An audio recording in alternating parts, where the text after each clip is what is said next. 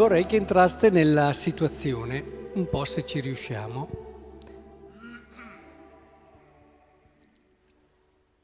Arriva Maria, dopo che ha parlato con Marta, arriva Maria. Maria piange, sappiamo il profondo legame che c'era con questa famiglia amica vede Maria che piange e la gente che piangeva, allora si commuove anche Gesù. Molto turbato, domandò dove lo avete posto. Gli dissero, Signore, vieni a vedere. Gesù scoppiò in pianto. Ci siamo? Un amico, un amico che perde una persona così cara, la sua commozione, la sua sofferenza è una scena struggente. Bene, alcuni lo riconoscono e dicono guarda come l'amava. Ma alcuni dissero lui che ha aperto gli occhi al cieco non poteva anche far sì che costui non morisse? Ma come si fa? Come si fa a pensare una cosa così in un momento così? Forse erano più morti loro di Lazzaro, anzi sicuramente erano più morti loro di Lazzaro. Come fai in una situazione dove tutto ti parla di amore a dire, eh, però poteva, eh?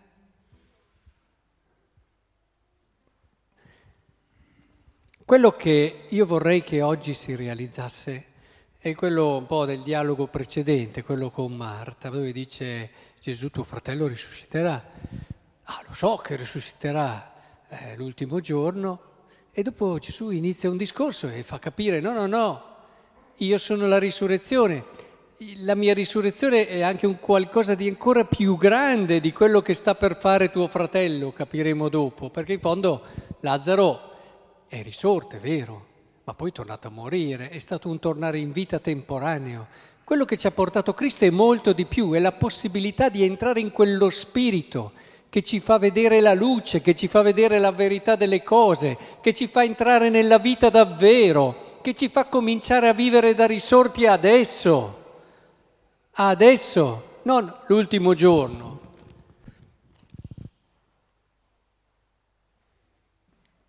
Non sono forse dodici le ore del giorno? Se uno cammina di giorno non inciampa perché vede la luce di questo mondo, ma se cammina di notte inciampa perché la luce non è in lui. Certo, chi vede come quelle persone là è ben lontano dalla luce. Eh? Sa neanche cos'è la luce. Ci sono delle persone che riescono sempre a vedere le cose che non vanno. Poi dopo questa cosa neppure ci si accorge che è un qualcosa di profondo e che non va assolutamente, il carattere. Ma come il carattere? Cioè tu vedi una persona, ma sì, ha fatto una cosa bella, però è sempre così, però ma cerca di vedere il bello che c'è in quella situazione, cerca di vedere il bello che c'è, entra in quelle cose lì, cavalca le cose belle che ha un altro. E, ad esempio, avete mai sentito quelle persone che in momenti drammatici di catastrofi o malattie, ma dov'era Dio? Dov'era Dio? Eh, sono uguali a queste persone, no? Sì, è vero, ha creato il mondo, sì, è vero, Gesù ha dato la sua vita per noi, sì, è vero, è vero, però dov'era adesso che è successo quello che è successo? E non riescono a vedere tutto l'amore, tutto quello che una situazione, per quanto drammatica, ti dice al di là del dramma e della sofferenza. Non lo riescono a vedere ma nella maniera più assoluta. Eh, Papa è venuto oggi a Carpi, ricorda anche questi anni, questo momento, alcuni anni fa, terribile, del terremoto. Beh, non ditemi che in un terremoto non si veda tanta solidarietà, amore, tanto mettersi in moto di persone che magari nella loro vita avrebbero pensato a se stesse poco più, che però proprio nel momento della prova scoprono dentro di loro delle risorse, delle aperture di cuore che neppure immaginavano, che neppure pensavano e si riscopre come dovremmo vivere sempre, come dovremmo vivere sempre. Il problema è che quando stiamo bene, quando tutto gira come deve girare, ognuno pensa a sé o poco più. E invece lo stile è un altro che ci è chiesto, ma non perché dobbiamo farlo, eh? non per un moralismo, state attenti ai moralisti, eh? io sto sempre molto attento alle persone moraliste perché ve lo dico anche a voi di stare molto attento, non perché, ma perché questo è lo stile di vita nostro. È lo stile di vita che rende bella la vita, quello di condividere, quello di stare attenti. Vedete, c'è chi, pensando alla storia della Chiesa, eh, guarda lì la Chiesa, guarda lì, guarda lì. Sì, è vero, ci sono i santi però. Ma come fai a guardare così la storia della Chiesa? Ma allora ci sei già tu dentro al sepolcro addirittura con curiosità morbose a volte, si va a cercare le cose che non vanno. Entra nella onda di santità e di bellezza che è la Chiesa e allora forse inquadrerai anche le sue fragilità. Eh, accidenti. È una realtà fatta di esseri umani, è una realtà fatta di uomini, se no sarebbe distante, proprio perché in mezzo alla storia ti fa sentire vicino a te Dio, ma proprio perché in mezzo alla storia partecipa anche della tua fragilità, del tuo limite. Ma riempiti invece di quella meravigliosa bellezza che sono quei santi che con i limiti che avevi tu hanno fatto quel capolavoro lì. E di, beh, allora lo faccio anch'io quel capolavoro lì della santità. Non perderti a guardare le cose ai limiti. Vai alla sostanza, divento anch'io santo. Perché se no è uno schermo questo, è una difesa. Guarda lì, guarda là, guarda su. Capite che quello che deve avvenire oggi è proprio un risorgere radicale, vero e profondo ad un modo diverso di vedere la storia, la realtà e il fratello.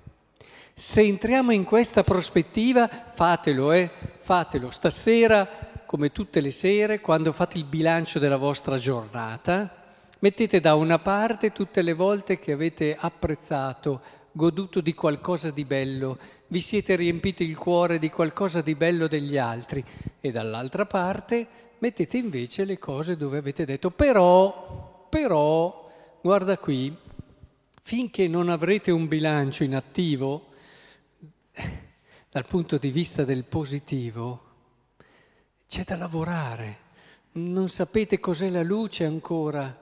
E come dice qui la seconda lettura, fratelli, quelli che si lasciano dominare dalla carne, è proprio questo, il dominio della carne. Non possono piacere a Dio, voi però non siete sotto il dominio della carne ma dello Spirito. Lo Spirito ci insegna a vedere le cose belle, le cose buone facciamo una fatica, se siete guidati dallo Spirito, si fa una fatica a vedere i difetti e i limiti degli altri, li devi accettare, li devi riconoscere perché ce li abbiamo tutti, ma fai una fatica, ecco allora sei guidato dallo Spirito, la vita di Dio è in te. Voi non sapete con che fatica Dio eh, dice, eh, c'è questo limite, c'è questo difetto, c'è questo peccato vinciamo alla radice questa morte che è in noi. Eh? Certi cristiani un po' mandano cattivo odore proprio per questo, perché nella loro vita tendono sempre a vedere le cose che non vanno, addirittura a volte se le gustano. C'è come un sottile piacere a sottolineare i limiti e i difetti e non colgono tutta la verità e la luce, perché questi qui hanno mica colto la bellezza di questa scena la bellezza di questo momento, di un'amicizia profonda. È vero, c'era dolore, c'era sofferenza, ma tutto lì parlava d'amore, tutto gridava l'amore e l'amore è l'unica vera vita. Se volete capire come si sta da risorti e anticiparlo un po' nella vostra esistenza, cominciate ad amare. Allora comincerete a capire come si sta da risorti. E allora è proprio questo quello che ci porta a concludere oggi.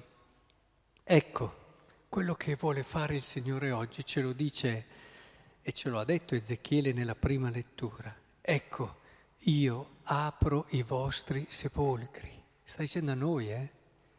Io apro i vostri sepolcri, vi faccio uscire dalle vostre tombe, o popolo mio.